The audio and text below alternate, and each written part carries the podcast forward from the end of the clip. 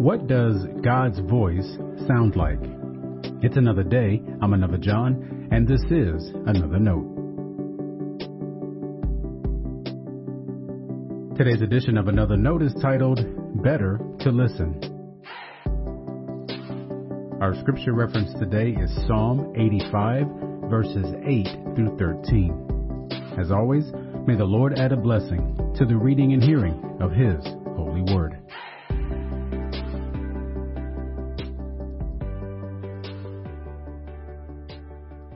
Let me hear what God the Lord will speak, for he will speak peace to his people, to his faithful, to those who turn to him in their hearts. Surely his salvation is at hand for those who fear him, that his glory may dwell in our land. Steadfast love and faithfulness will meet. Righteousness and peace will kiss each other. Faithfulness will spring up from the ground, and righteousness will look down from the sky. The Lord will give what is good, and our land will yield its increase. Righteousness will go before him, and will make a path for his steps. This is the word of our Lord. Thanks be to God.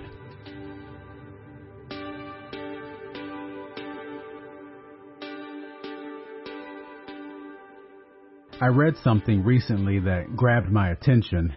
It was the idea that it is less important for God to hear me than it is for me to hear God. Of course, it's not unimportant for God to hear us. If we weren't sure God listens as we pray, what would be the point of praying?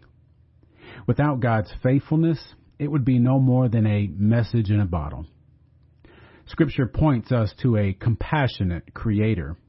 The Lord gave us the creative ability to form words and ideas, to have emotions and expression.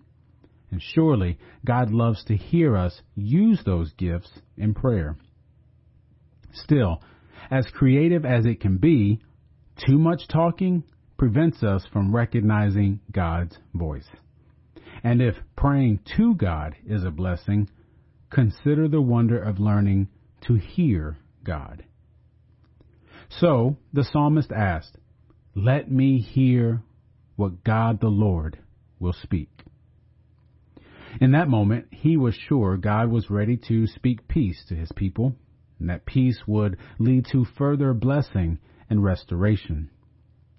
What do you need God to speak in your life, and how much are you listening for it? This is, of course, the balance of our life with God.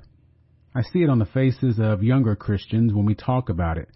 At first, they hear they should learn to pray more, find time here and there to dedicate to prayer.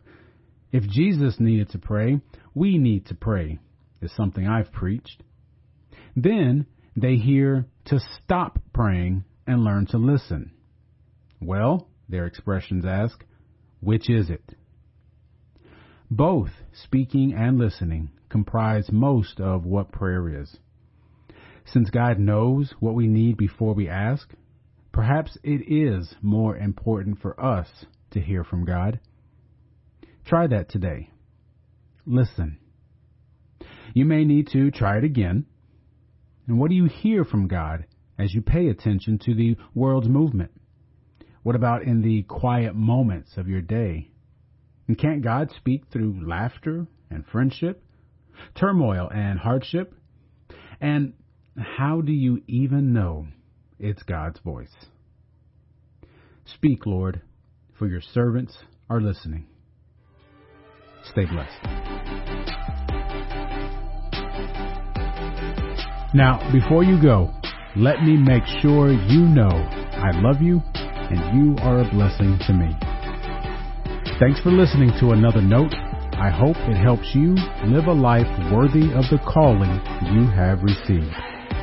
Let me know if I can pray with you and help us reach others by sharing today's devotional or leaving a review wherever you listen as a podcast. And finally, make sure to check out the website at anotherjohn.com. God be with you.